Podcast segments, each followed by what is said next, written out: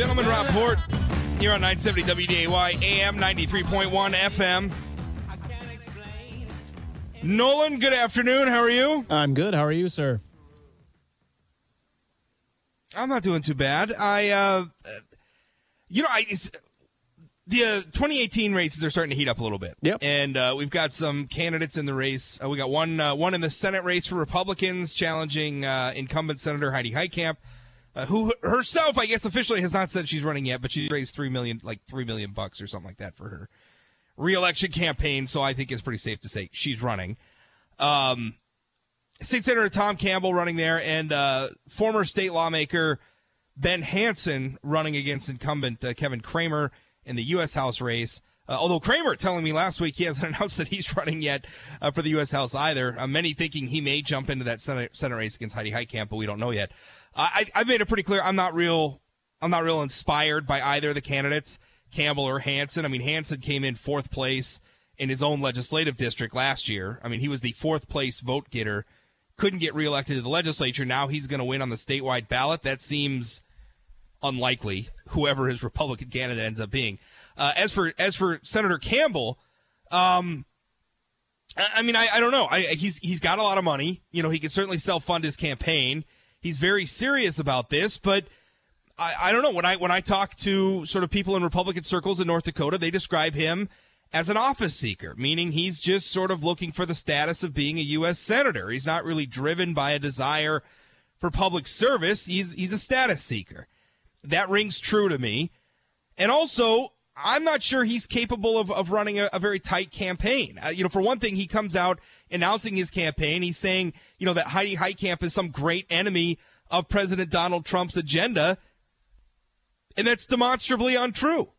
As a matter of fact, Heidi Heitkamp has not been an enemy. In, in many ways, she's probably been, uh, at least among the Democratic ranks in the U.S. Senate, among the most reliable allies of President Donald Trump. So much so that she's made the left wing of her own party unhappy. She got booed at a Democratic organizing event earlier this year.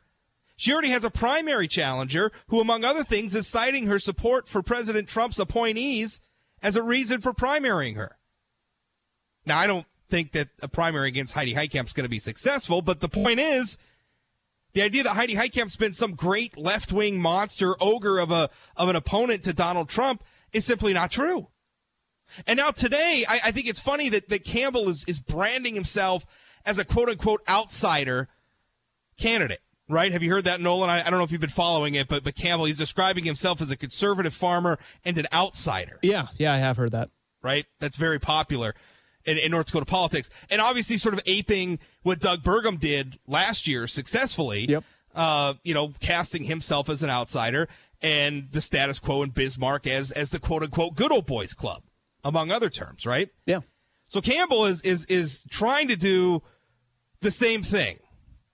But the problem with Campbell, I mean, Burgum did it as somebody who had never held elected office before, right? He was a businessman, uh, and cast himself as an outsider. And I guess you could kind of, you know, throw a little mud at him, and I did, uh, because certainly he's been very involved in politics, but he's never held elected office before. So he's an outsider. It worked beautifully. He won the Republican primary in a landslide, won the general election in a landslide. People, that message resonated with people. But now Tom Campbell's trying to do the same thing. And it's making me laugh a little bit because he's calling himself an outsider. He is literally an elected member of the Good Old Boys Club. He's been a state senator in Bismarck for going on six years now. He's halfway through his second term. And not only is he an elected member of the Good Old Boys Club, but just before the show, he sends out a press release touting 34 legislative endorsements, right? 34 lawmakers from all over the state who are endorsing his candidacy for the U.S. Senate. Now, I don't, I don't know how much stock to put in these legislative endorsements. They're sort of de rigueur in, in North Dakota politics. Uh, I don't know that they really sway things one way or the other. Uh, you know, certainly, you know, for instance, last cycle, Attorney General Wayne Stenehjem had a whole laundry list of lawmakers who endorsed him in the gubernatorial primary against Doug Burgum. And guess who won that? Doug Burgum, not Wayne Stenehjem. So I don't know that having the lawmakers on your side is necessarily a good thing. But again, getting back to the outsider thing, you have Tom Campbell calling himself a conservative outsider while touting 34 endorsements from the Good Old Boys Club while himself being elected member of the Good Old Boys Club. I'm wondering It- how it prevalent that message will no be. sense though. at all. I, I wonder how how many people will adopt what Burgum did in his in his governor campaign to like Campbell. I mean, do you think that's going to be a trend that we're going to see in the future? probably gonna be a lot. I, I think so too. I mean, it's it's right, just a, but, but but but but in order to do it, I mean, I, I mean, you can't. I mean, listen, I could, I could, you know, I, I don't. know. I mean, there's a lot of things I could describe myself as, right? I mean, I could, you know, I could call myself a professional baseball player, but nobody's ever paid me to play baseball. Nobody's nobody's ever going to pay me to play baseball because I suck at baseball. I'm not an athlete. Tom Campbell is not an outsider. Tom Campbell is an elected member of the legislature, has been for the better part of a decade. Like you, you can't call yourself an outsider in North Dakota politics if you're not an outsider. Now, I, I think Doug Burgum had some credibility to call himself. I threw some mud at him at him for calling himself an outsider because he has been very involved. You know, he's given a lot of money in North Dakota politics over the years, and he's been pretty involved in that. But people bought it. I, I think people are going to have a hard time buying Tom Campbell saying, "I'm an outsider." When you're elected, you're you're an elected member of the legislature. well, you can almost see through the veil. I, am an really. outsider. Right. You're not an outsider. So, so don't call yourself an outsider if you're not an outsider. And, and, and listen, don't get me wrong. I don't hold Senator Campbell's position in the legislature against him. I, I don't, uh, it doesn't really bother me one way or the other. I think, I think, if anything, I, I kind of like that he's held lower office. He's got a voting record. We can go and we can look at how he's voted on various issues and we can use that as a measuring stick and try to predict how he might do in the United States Senate. The guy's got a record. I think that's a good thing. We can measure that record and we can decide, you know, as individual voters, how we feel about that. It's not necessarily a bad thing. I'm just saying, don't call yourself an outsider if you're not an outsider. And, and here's the thing for Republicans, right? Because what Republicans need to do is they've got to solve the Heidi Heitkamp problem. Right? They, they got to figure out how do we beat Heidi Heitkamp, who is uh, about as, as, as skilled and aggressive and competent a campaigner as North Dakota has ever produced. She's very, very good at this game. And so if I were Republicans right now, I would look at Tom Campbell's messaging already, just, just in the early days of his campaign. And it's completely befuddled. Right? So, so if I'm a Republican and I'm looking for somebody who can beat Heidi Heitkamp, who can go out there and deploy a campaign message that is going to resonate with voters and that is going to be very difficult for Heidi Heitkamp to rebut. Because she's got a ton of money in the bank already and she is going to campaign. I mean, we saw how vicious that 2012 campaign got when she first won election to the United States Senate. She is a vicious campaigner. She will pull out the knives. It's going to be a knife fight for whoever goes up against her. And is Tom Campbell ready for it when already his campaign is, is, is befuddled? I'm not so sure. If I were Republicans, I'd wait for some other options to get in the race. Love to hear what you think. 701 293 9000, 888 970 9329. Email talk at WDAY.com. We'll be back right after this. Don't go away.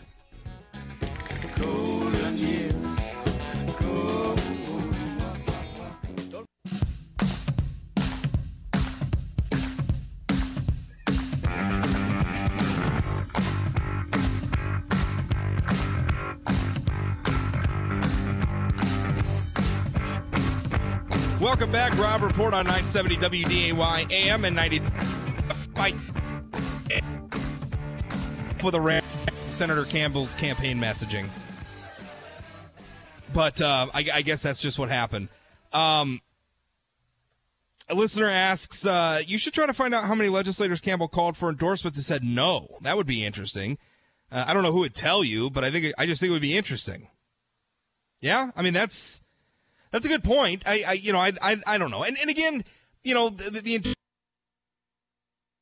ultimately the legislators are going to line up behind whoever gets the party's endorsement.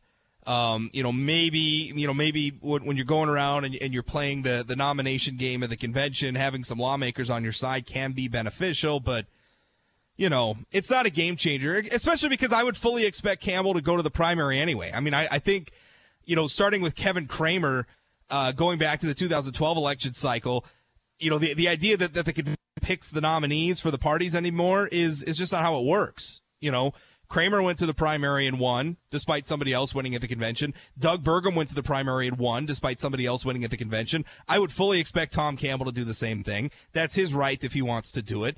Uh, you know, so I don't know. I, I don't know how how influential lawmakers are in that process. And again, you know, Campbell's got to tighten up his ship. And and listen, I want Tom Campbell to be successful. I I, I don't think North Dakota. I don't think Heidi Heitkamp, who is admittedly pretty moderate, uh, but I don't think she serves North Dakota's interests as well as a Republican could. I, I, I just don't. I think, you know, especially because she's going to be a vote, you know, for Democratic leadership in the United States Senate. Right? I mean, she's a vote for Chuck Schumer as, as, you know, a, a leader in, in, in, the Senate. And, and Chuck Schumer certainly, I, I think, does not have a policy agenda that fits what North Dakota wants. I think Republicans generally have a policy agenda that's that's best for what North Dakota needs. And so Heidi Heitkamp ought to be replaced for that. Now that's my personal feeling. And I hope Republicans pick a candidate who can defeat Heidi Heitkamp. And if that's if, if, if that's Tom Campbell,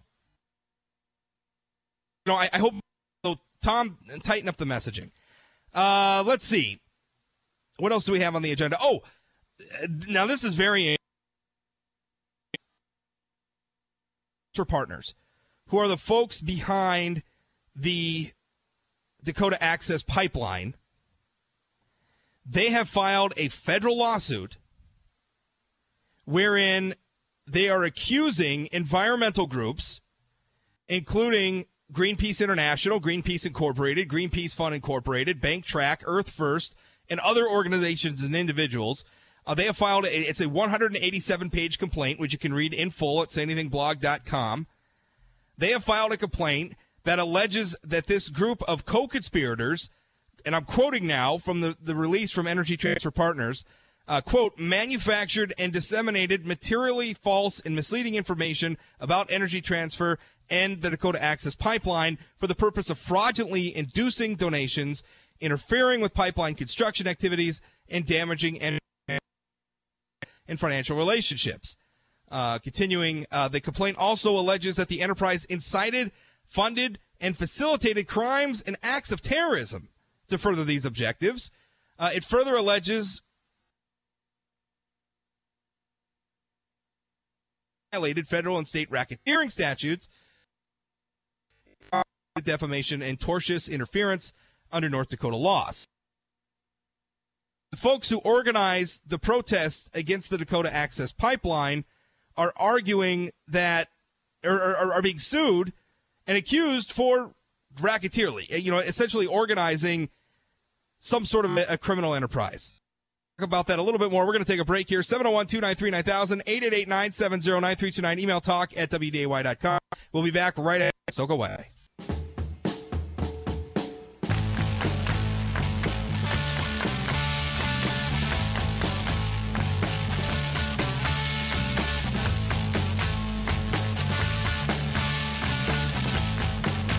Welcome back. Rob Port on 970 WDAY AM 93.1 FM. Had uh, some technical glitches there, but I think we got them worked out. We uh, talking about this lawsuit that Energy Transfer Partners filed today, uh, or, or, I guess they're in the process of filing. They announced it today anyway. Energy Transfer Partners, of course, is the company behind the Dakota Access Pipeline, and they're, I mean, they're coming out guns blazing. They're uh, they're alleging uh, and, and, and again, I will read uh, from their press release uh, that there was a misinformation campaign that, quote, aggressively targeted Energy Transfer's critical business relationships. Um, and, and they're, they're essentially saying that, that the, um, a, a group of, of organizations and sort of environmental activists, including groups like Greenpeace, um, that they violated federal and state racketeering statutes. They engaged in defamation uh, and, and, tortious interference under North Dakota law, uh, and also that they inspired acts of terrorism. So, I mean, they're coming out guns blazing. And, and honestly, I, I think there's going to be a lot of people in North Dakota, particularly in South Central North Dakota, who are going to be cheering for this. Because listen, however you feel about a pipeline, and I'll be clear, I'm 100% in favor of people having all sorts of opinions about pipelines. And I have no problem with people wanting to go out and wave signs and engage in the sort of peaceful demonstration that is protected by the First Amendment for and against pipelines. I have no problem. If you if, if, if it's your opinion that pipelines are the worst thing in the world and you want to go out and, and you want to protest and, and engage in other sorts of lawful political activism against pipelines, more power to you. I don't agree with you. I think you're wrong, but more power to you. It's a free country. That's how that works. But what happened with the Dakota Access Pipeline is we had violent extremists descend on south central North Dakota. Now, not everybody who participated in the protests were extremists, but there was definitely a very large contingent within the protest movement, the NoDAPL movement, that were extremists. And they showed up and they trespassed and they blocked highways and they picked fights with law enforcement. They threw bombs. They set equipment on fire and generally behaved like a bunch of immature jackholes trying to block the pipeline. And I, I, think that's what this lawsuit, and I, I can't certainly speak on behalf of Energy Transfer Partners, but I think that's what they're trying to get a remedy for from the courts is this behavior. This sort of court, you know, they're saying these groups coordinated this behavior in order to damage our lawful business. Now, granted, this is this is tricky territory because you know if you could go out and, and you're allowed to be critical of a company, and it doesn't matter if it damages that company's reputation, right? I mean, obviously there's there's defamation and, and libel and slander and stuff like that, but generally, I mean, if, if if you think that you know, as long as you're not just lying, then you're allowed to be critical of, of a business. But what you're not allowed to do is go out and interfere interfere with lawful commerce. So you can't well, you could be critical of, say, a retail store, you can't go to that store and block people from going in. Right? I mean, we, we see that. I mean, that's that's been a very big part of, for instance, the pro-life demonstrations outside of abortion clinics. You are allowed to be critical of abortion clinics. You are allowed to protest abortion clinics. What you are not allowed to do is disrupt the business going on inside the abortion clinic. You're also not allowed to block people from going inside. That is illegal. And that's essentially what they were trying to do this pipeline. They were trying to block it. They were sending, you know, people down there to, to, to harass the pipeline workers, to, you know, chain themselves, to, to uh, vandalize the construction equipment. I mean, all this stuff happened. And essentially what, what the pipe what, what the pipeline company is saying, what Energy Transfer Partners is saying is, listen, these groups use these tactics knowingly. I mean, these weren't protests that just got out of the way. These were design tactics to come down and harass us and hurt our business. And now they want a remedy from the courts. Will they be successful? It's hard to say, but this isn't the only place where this is being tried. There's a Canadian timber company that is using U.S. racketeering law to go after Greenpeace as well. It's a Canada's Resolute Forest Products and they have taken the extreme and I'm, I'm reading here from a Bloomberg Business Week uh, article. Uh, I quote: "Resolute has taken the extreme step of suing Greenpeace in the U.S. for violating racketeer uh, racketeer influence and corrupt organizations act." Uh, the suit filed last year and pending in federal court in San Francisco, home to Greenpeace's forest campaigners, uh, seeks to prove that the environmental group is akin to a mob syndicate. The company says it suffered a $100 million hit to its reputation. So this isn't a unique sort of lawsuit. I mean, this is something that's being tried, and and frankly, it has merit. Now, I say that as somebody who is a staunch defender of the First Amendment. I believe everybody has their right to say and everybody has a right to protest, but I don't think you have a right to go out and damage lawful business. Right? You don't have the right to interfere interfere with lawful industry. You don't have to like it. You can be critical of it, but you can't go out and you can't interfere it. You can't vandalize that. And, and, and when you're seeing that, that sort of coordinated, uh, organized effort to do just those sort of things, well, maybe the racketeering statutes apply. I don't know. It's going to be interesting to see how this comes out, but I, I, I don't know. That's that's my two cents. What do you think? 701 293 9000 888 970 9329. Email talk at WDAY.com. What do you think of this lawsuit? Is it a threat? to free speech rights, or is this justice? Love to hear from you. 701 293 9000 888 970 9329. Email talk at WDAY.com. Because here's the thing the Dakota Access Pipeline was permitted. It was permitted by the state of North Dakota as well as the other states that it goes through. It was permitted by the federal government. And and what's more, even as the protests were happening last year, there was a there was a legal battle taking place in the federal court system. And that legal battle, at, at any point, the judges presiding over it, both the district court judge and appeals court judges, could have stepped in and granted an injunction. Right? If they had some concern that the law, you know, governing the construction of pipelines had been violated in some flagrant way, even, even if they had an inkling that that could potentially be true, they could have issued an injunction and stopped construction on the pipeline. They didn't. Because the judges felt that the law had substantially been complied with. Now, there's been a development now that oil's flowing through the pipeline. There's been a development by uh, the judge feels that that perhaps uh, you know the U.S. Army Corps of Engineers didn't get enough input from the tribe, and, and that's that is what it is. That's big. But my point is, the the, the pipeline was legal at any time. The the, the, uh, the pipeline company complied with court orders. They complied with state law. They complied with federal law. It was legal to build.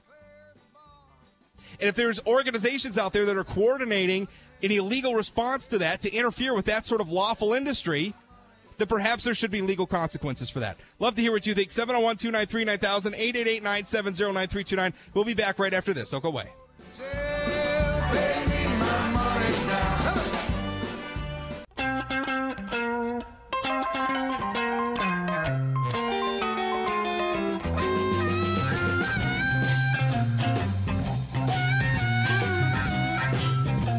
Welcome back. Rob Port on 970 WDAY AM, 93.1 FM.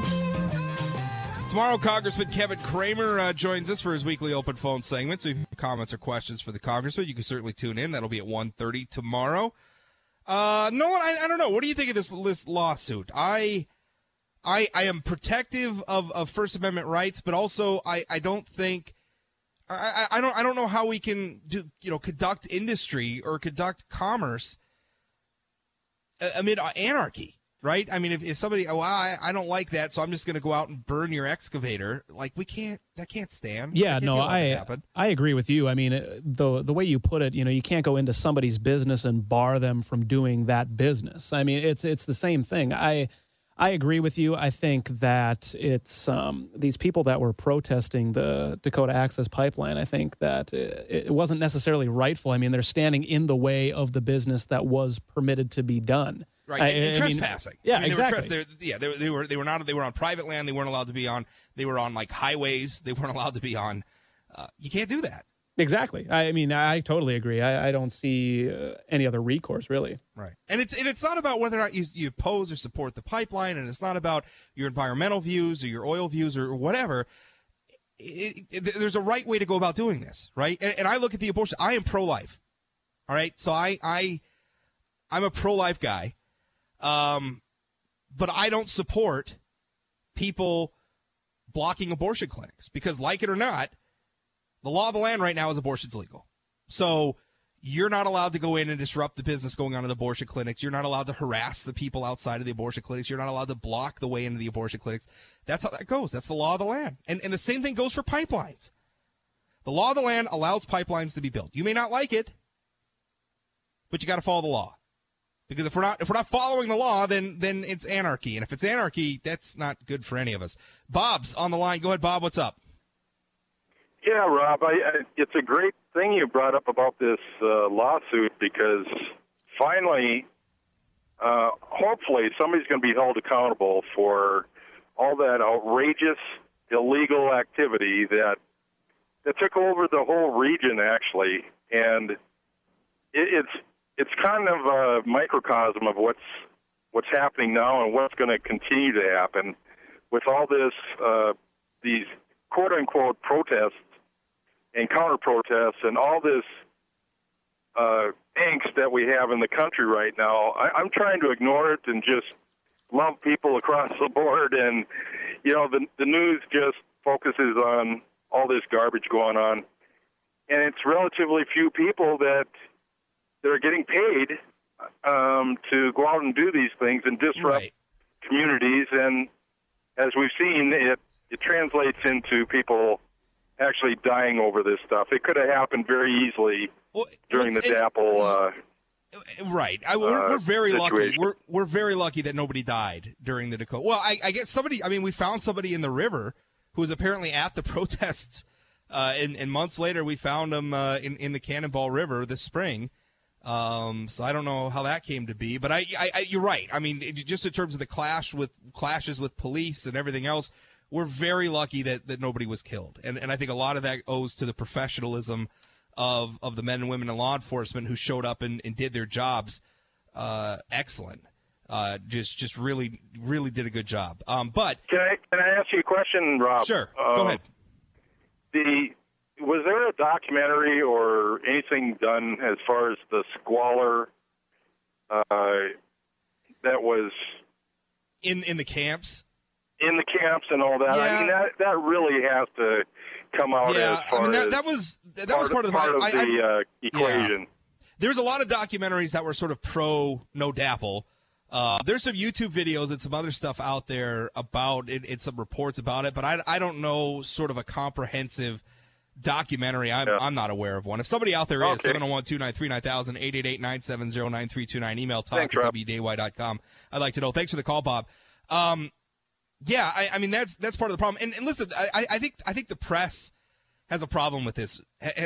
Is is sort of complicit in this and in, sort of enabling these sorts of tactics because I don't know how many times we would see some sort of a violent conf- confrontation instigated by the protesters themselves, right? They created the situation and then cast themselves as victims.